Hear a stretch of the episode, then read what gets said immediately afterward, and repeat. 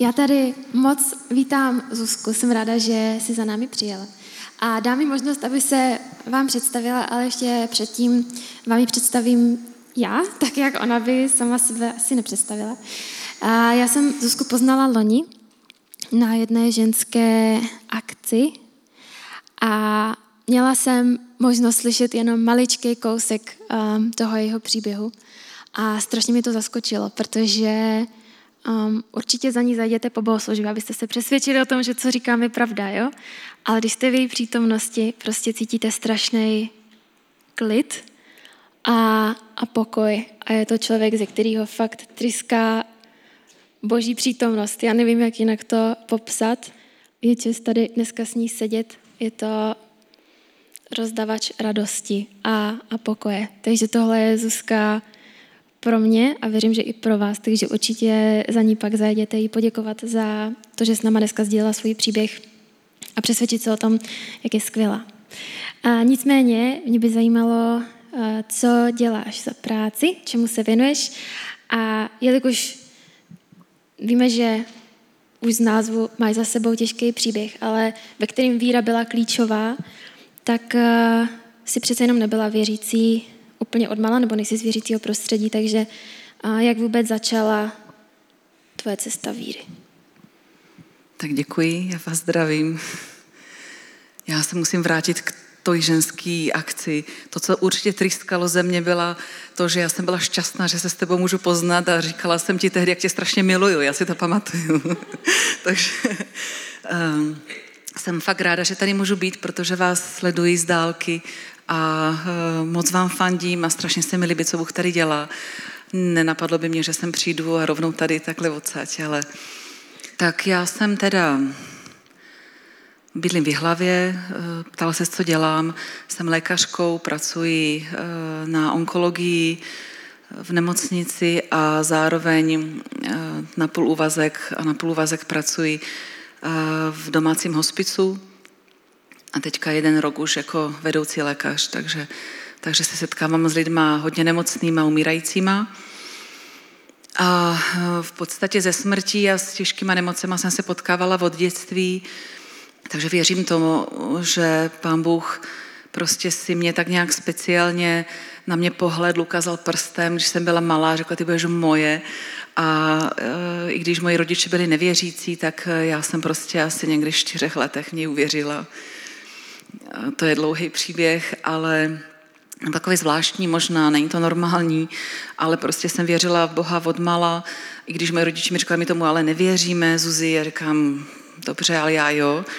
A um, prostě po Bohu jsem toužila od mala.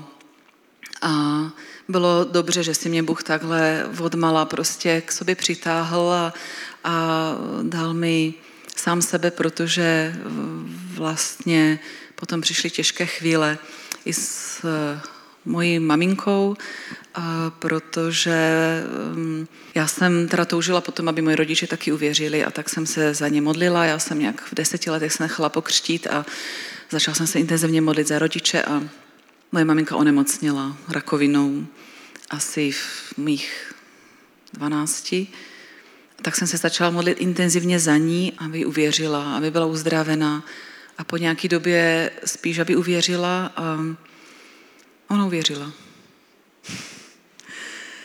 To se těžko popisuje, jak, jak mi bylo, když prostě jednoho dne mi říká Zuzi, já se cítím strašně hříšná, jakoby obtěžkaná hříchem, já se potřebuji smířit s Bohem. No to byla pecka, jako já jsem šla do pokoje a skákala jsem, že jsem střískala hlavu o strop, prostě Bůh mě vyslyšel, ona prostě šla za Bohem a to bylo nádherný a stalo se, že když mi bylo 15, tak zemřela což bylo těžký. Jsem bez sourozenců, vlastně všichni ostatní v té rodině už umřeli dopředu, čili jsme nikoho moc neměli.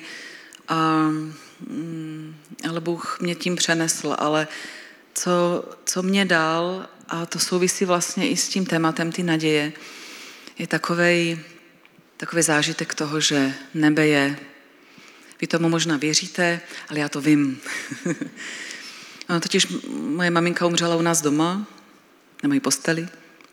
Byli jsme u ní a pak eh, vlastně, když nevypadal úplně hezky, byla hubená a tak, a jsme ji umili, oblíkli jak potom se položila už na záda, taková oblečená, hezká, tak se jí rozhostil na obličeji, na tváři takový úsměv. Takový blažený úsměv, jaký jsem do té doby nikdy neviděla. A můžu říct, že asi ani od té doby. A to, mm, když to řeknu blbě, mrtvých vidím docela dost. Ohledala jsem už spoustu lidí. Ale tu blaženost, kterou ona měla v obličeji, znám to, vyhladí se vrázky, obličej se uvolní po smrti. A někdo má takový jenom pokoj, ale ona měla jakože brutální úsměv. To byl fakt úsměv, to bylo aktivní věc a ona byla úplně nádherná. My jsme nad ní stáli a mi říkali, podívejte, jak je krásná. A já věřím, že to byl takový boží dar pro mě, eh, takové ujištění, ona je s ním, je jí dobře, už je v nebi, už hledí na Boha a za to jsem vděčná. Trošku lituji, že jsem si nevzala kapesníky semka nahoru, a protože to jsme teprve v začátku. Nicméně ty jsi teda věděla vlastně od malé, že rakovinu máte v rodině, takže už bych si chtěla dostat k tomu tvému příběhu a, a zeptat se, kdy se poprvé projevila u tebe a, a jak si to nesla, to zjištění.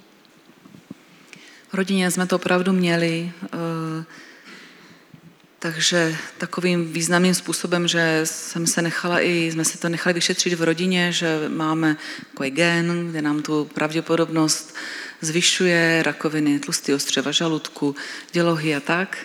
Už jsou tady kapesníky, už jde do tujího.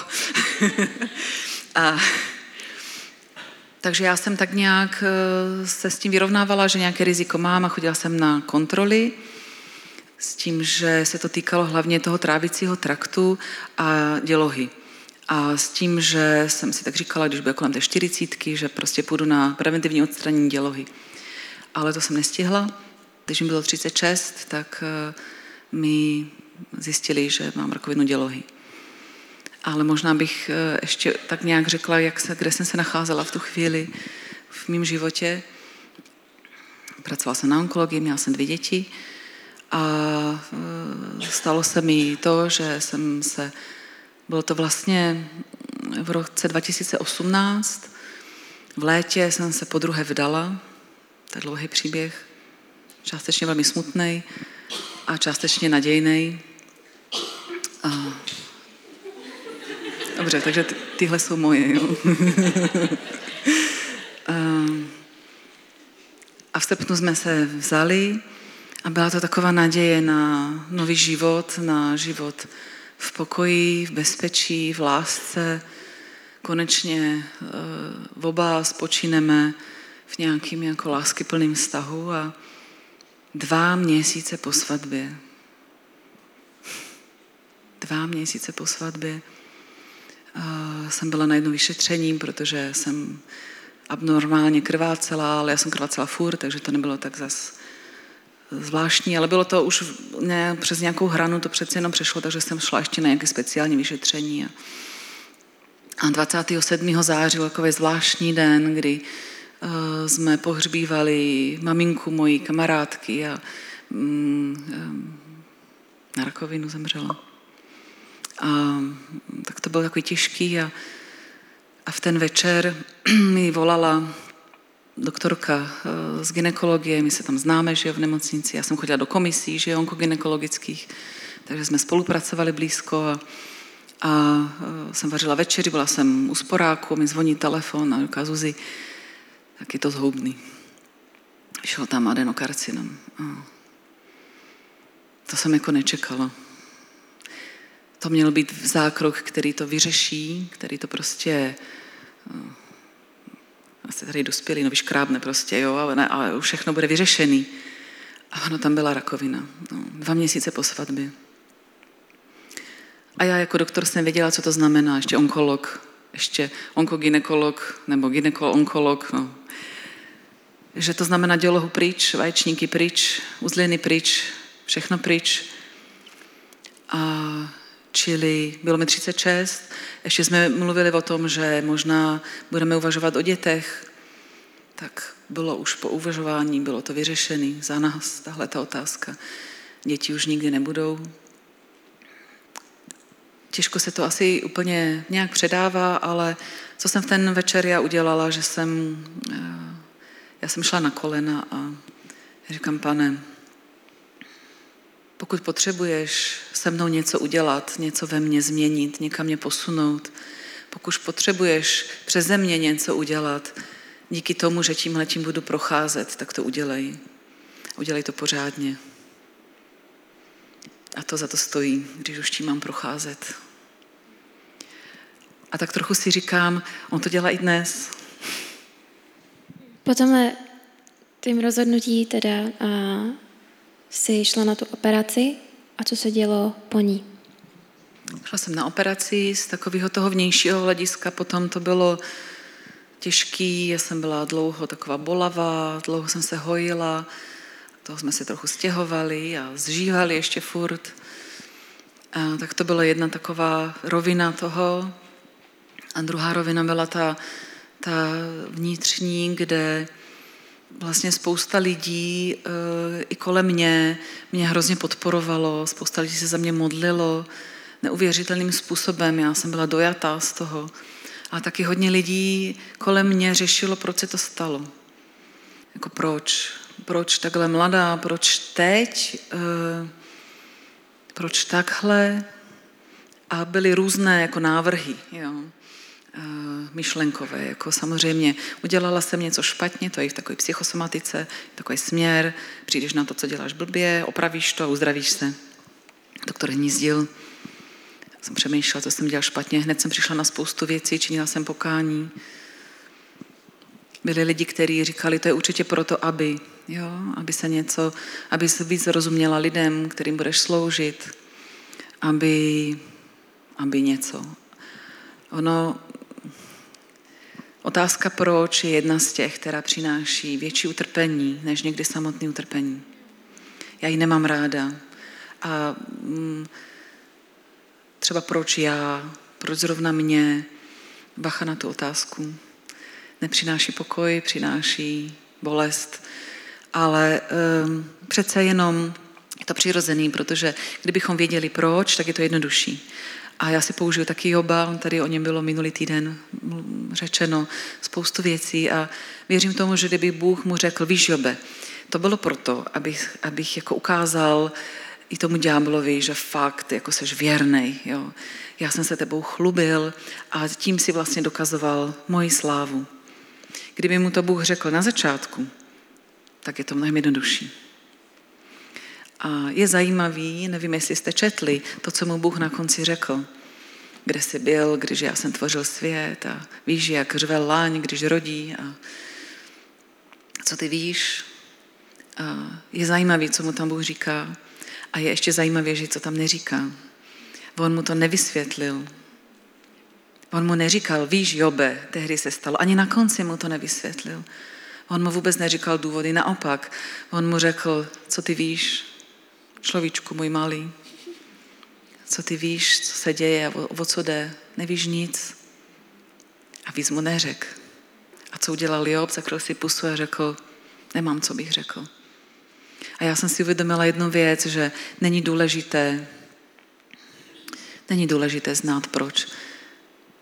Teda, mohlo by to být důležité, ale já jsem si řekla pro sebe, um, nejsem tady proto, abych věděla proč, ale já jsem tady proto, abych důvěřovala. Abych důvěřovala, že Bůh ví proč a abych prostě mu důvěřovala. Bylo to období, uh, kdy jsem se tak nějak dohojovala, vracela jsem se do práce, nabili mi práci v hospici, to mi nabili už deset let zpátky, tehdy jsem řekla, že ne, ještě není ten čas, teďka jsem věděla, že čas přišel, že opravdu do toho vstoupit mám. A taková celá nějaká zahojená a posílená zkušeností, že Bůh opravdu dává pokoj a sílu do každé situace, tak eh, jsem se vrátila do práce, byl březen 2019, Šla jsem v květnu do lázní, eh, tam jsem si to užívala, dohojovala jsem se vnitřně. vrátila jsem se do práce a šla jsem na kontrolu. Znamená, štěbetala jsem ty doktorce a to bylo... A on říká, Zuzi, já tady něco měřím. Měl ultrazvuk. Zastavil se svět. A to, co měřila, byly metastázy v břiše. Ty to už teď budu brečet, jo. Brzo.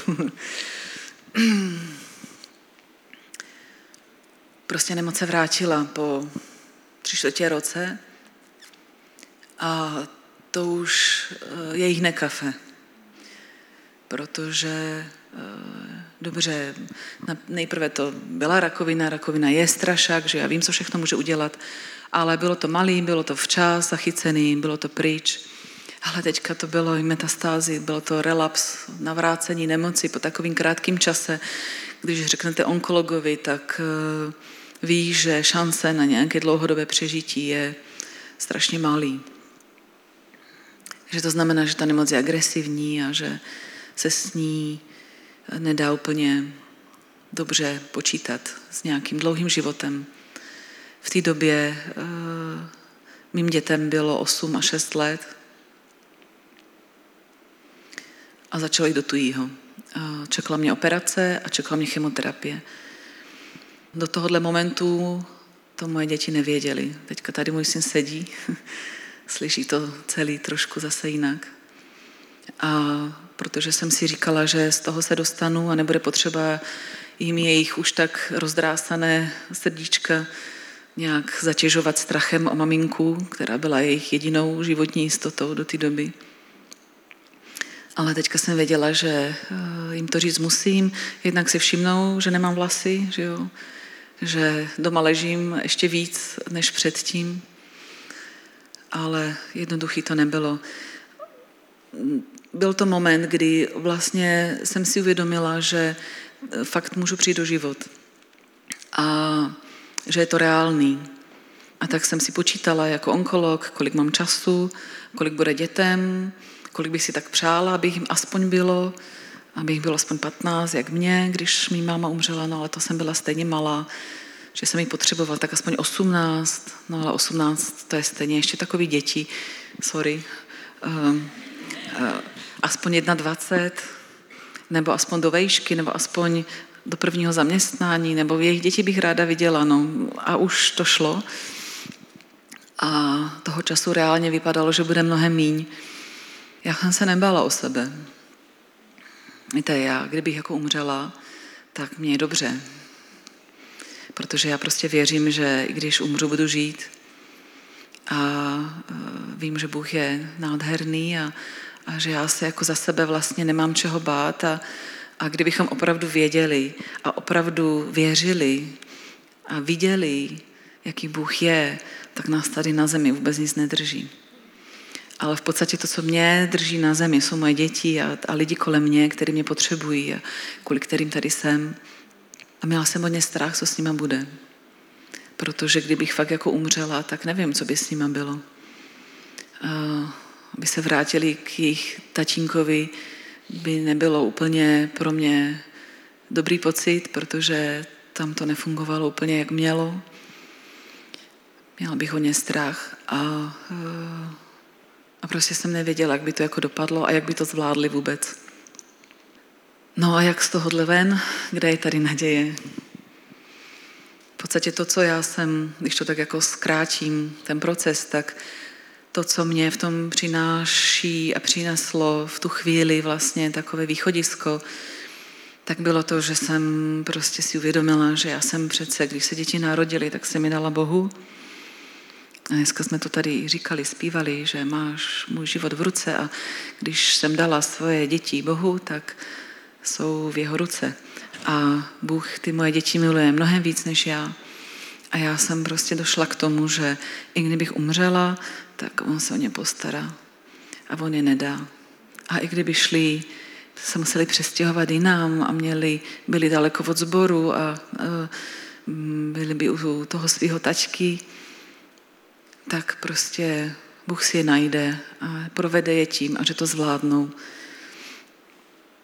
A to bylo to, co mi přineslo v tom pokoji. jsi teda potom uh, podstoupila chemoterapii, což muselo být hodně náročný období pro celou tu rodinu. Tak možná si k tomu ještě něco chceš dodat, ale hlavně se chci zeptat, uh, jak to teda pokračovalo po ní. Chemoterapii jsem prodělávala půl roku necelého do listopadu 2019. Tak to bylo takový období náročný. Člověk mm, nemá v sobě moc myšlenek a moc sil. Já jsem neměla moc sílu ani bojovat. Byli lidi kolem mě, kteří bojovali. Tohle bylo jako pro mě neuvěřitelný, kolik lidí se za mě modlilo. A já věřím, že i tady je možná někdo, kdo se za mě modlil, protože všude, kam přijdu, je někdo, kdo se za mě modlil a přichází za mnou a říká, to, to seš ty, my jsme se za tebe modlili, kam čase určitě taky. Uh, já uh, jsem za to hrozně vděčná.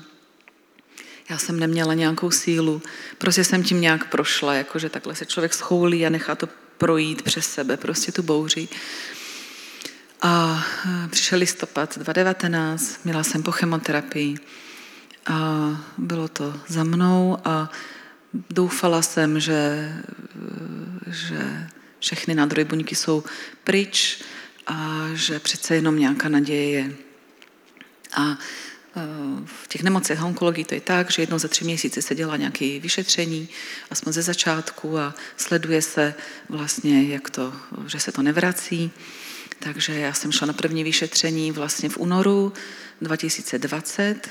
Tušíte, co se začínalo dít v únoru 2020, začínal covid. Já jsem byla na vyšetření s tím, že jsme se domluvali, že pak se jako vrátím už do práce. A na tom vyšetření, to je takový vyšetření, kde nejenom CT, ale PET, eh, jako je radioaktivní glukóza se dá eh, do žíly a mm, rychle dělící se buňky, čili i nádorové, je vychytávají a jak je to radioaktivní, tak to i svítí. Čili není jenom vidět, že tam něco je, že je třeba uzlina, nějaká dvojcentimetrová, ale že třeba svítí, čili je asi nádorová. Takový special vyšetření. A to petko nebylo dobrý. Svítily mi tam uzliny v mezihrudí a svítily mi tam dvě ložiska v plicích. Tři měsíce po chemoterapii. A dokonce to jedno tam bylo zpětně popsané, že bylo i na začátku, bylo menší a nesvítilo, teďka je větší a svítí. Čili tam, pokud je to metastáza, tak už to tam bylo předtím a to znamená, že ta chemoterapie s tím vůbec nic neudělala. To znamená, že když mi dají chemoterapii, tak to s tím nic moc neudělá když jsou metastázy, tak moc možností není než chemoterapie. Ještě bych teoreticky mohla mít imunoterapii, taková spíš experimentální v té době na, na, na tu diagnózu. Kdyby to tak bylo, tak mám v podstatě pár měsíců života. To si onkolog rychle spočítal, že to není dlouho. Kdyby ta imunoterapie zabrala, tak možná díl. A tak jsme řešili s doktorkou eh, tady na Žluťáku, že co s tím budeme dělat a domluvili jsme se, že to necháme vyšetřit. Nejprve, ať víme jakože s jistotou, takže budu na operaci, vemu mi ty uzliny. A mi se do toho strašně nechtělo. Já už jsem byla taková ubolená, celá slabá a to, že se mi nechtělo prostě tohle znovu podstupovat, nějaké jako bolest a tak, takže jsem se eh, vymluvila na covid, že nejdu, to bylo zrovna takový to období, ten únor, březen, kdy nikdo netušil, co z toho bude a, a vlastně v nemocnicích se zastavilo všechno, a, a, takže mi to nikdo to neřešil a já jsem teda se domluvila s doktorkou, že počkáme tři měsíce a pak uděláme kontrolu. A docela jsem bylo v klidu, podivně. E, začal covid, takže jsme byli doma, já jsem si to užívala s dětma, chodili jsme ven a neřekla jsem jim nic a, a začali, začalo období takového čekání, v podstatě v takový nějakým zvláštním vzduchoprázdnu a v modlitbách, jako co bude. A ke konci toho, jak se blížilo to, to kontrolní vyšetření, tak eh, v Bučovicích, myslím, nebo kde, měli takový online seminář s nějakým člověkem z Anglie, který mluví o uzdravování.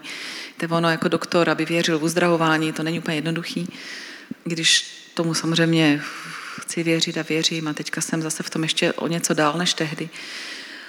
Ale abych uvěřila, že Bůh mě uzdraví, proč by to dělal, jo, zrovna mě, to je tě, bylo těžké pro mě. Ale ten uh, člověk do mě vlil takovou zvláštní víru, jak o tom mluvil, a já už jsem takových lidí slyšela dost, prostě byl takový zvláštní moment. Já jsem šla na to vyšetření, jak jsem zmiňovala, je to radioaktivní, čili to vám stříknu, eh, taková srandovní eh, skříň, eh, sama stříkně, sestřička na kolečkách, tomu říkám prostě tu radioaktivitu, aby nikdo jiný nebyl ozářený, jenom já. A jsem v takové olověný vlastně čekárně nebo místnostce, kde hodinu popijím kontrast a čekám, až půjdu dovnitř. A tam jsem teda čekala a poslouchala jsem ho a, a tak, taková víra se mi vlila do srdce, že jsem to vypla.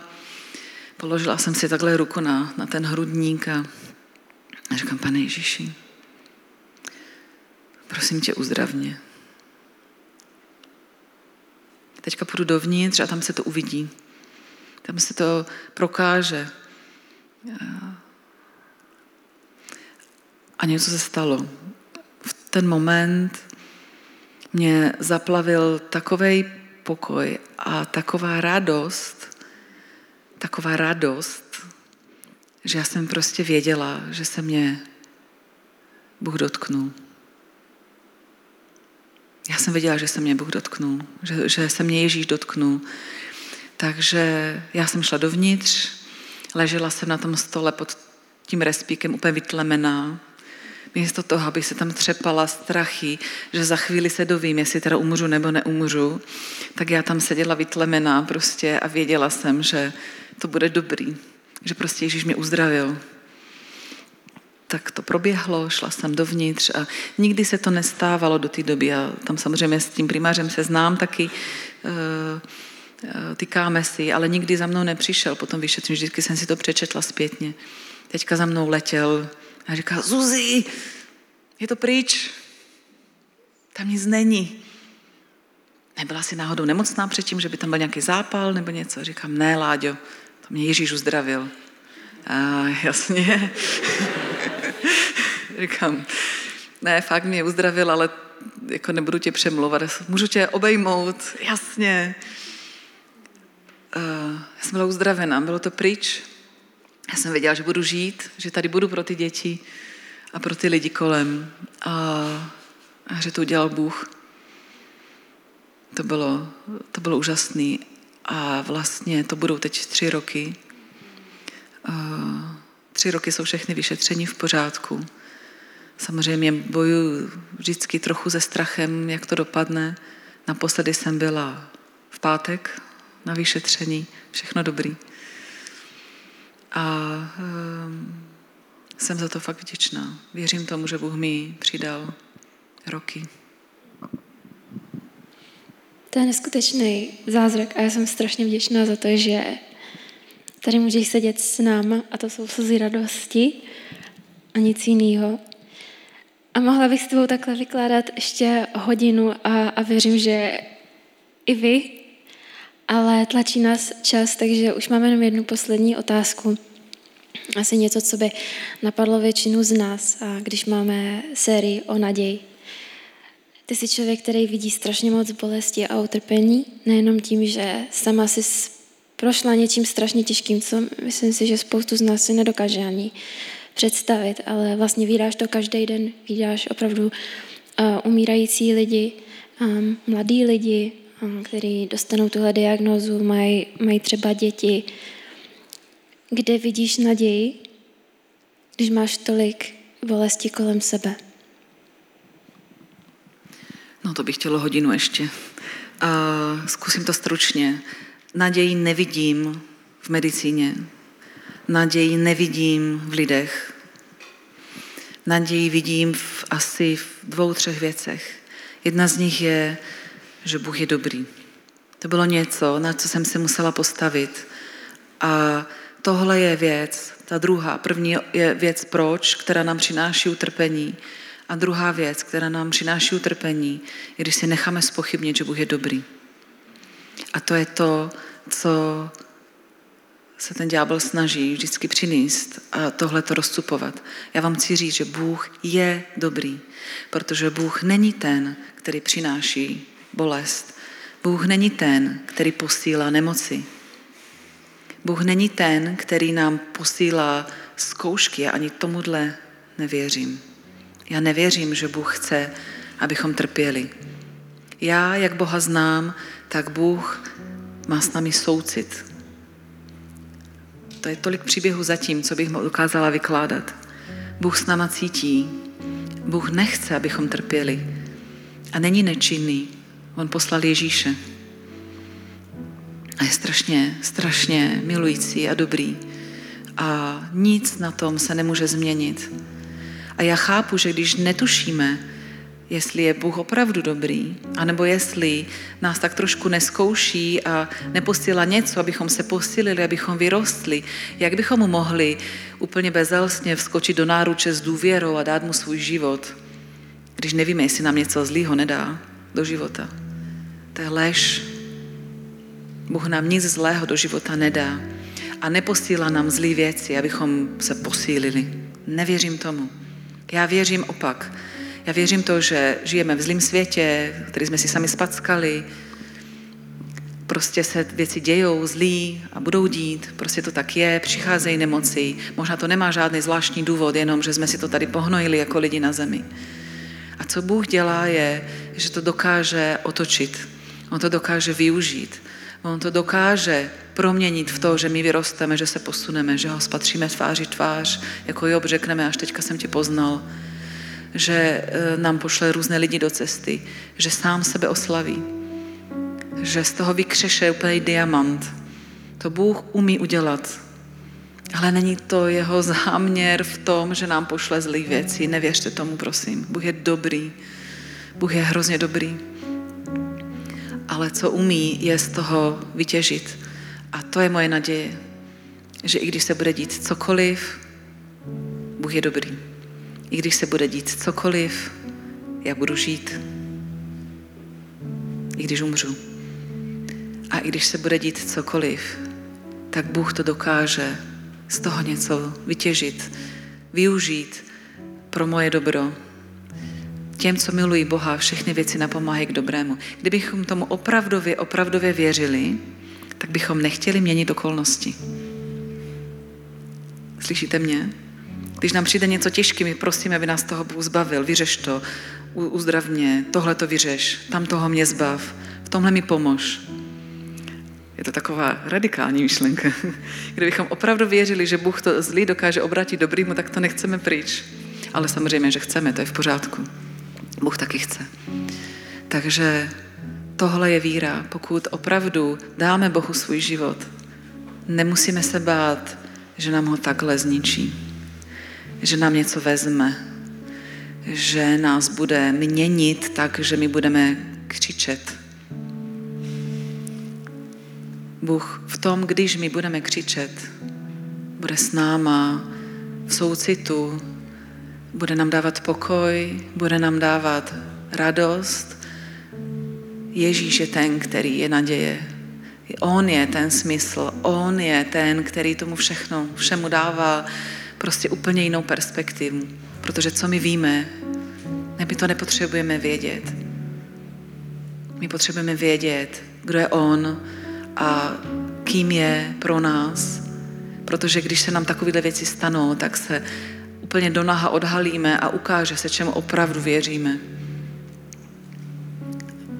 A Ježíš je tam se svým soucitem, se svou láskou a dokáže z toho vytvořit něco nádherného v nás a, a něco nádherného pro, pro něj, protože o něj tady jde.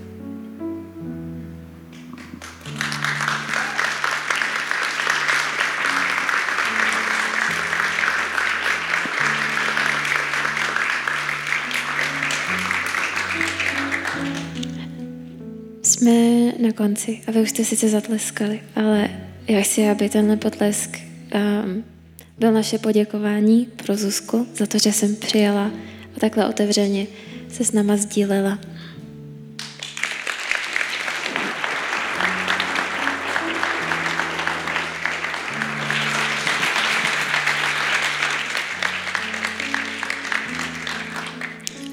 Jako každou neděli tenhle měsíc budeme zpívat chválu I Still Believe. A já doufám, že ať už procházíte čímkoliv, že teď budete ještě víc um, motivovaní, inspirovaní k tomu opravdu to brát jako svoje vyznání. Že si vybírám věřit, ať už se děje cokoliv. Ale ještě předtím, než budeme zpívat tuhle chválu, tak uh, tě poprosím, Zuzi, jestli by se mohla uh, pomodlit za nás, za kohokoliv tady v téhle místnosti, koho se dotkli tvoje slova a, a možná poprvé, možná znovu chce najít svoji naději v Bohu. Pane Ježíši, já tady stojím, protože ty jsi mi dal život. Já tady nestojím proto, abych ukazovala na sebe, ale já chci ukazovat na tebe, pane, protože ty jsi dobrý Bůh, ty jsi nádherný, ty miluješ, ty, ty jsi dal úplně všechno, ty jsi vymáčknul zo sebe, co šlo a ještě si šel až za to, abychom my mohli žít, abychom mohli žít opravdově, abychom mohli žít plným životem už tady na zemi, abychom mohli vítězit, abychom mohli jít přes všechny ty věci, které svět má. Ale ty si přemohl tenhle svět a já tě tady chválím a vyvyšuji a já tě prosím. Prosím tě za tyhle ty lidi, kteří tady sedí. Prosím tě za ty, kteří to poslouchají nebo budou poslouchat.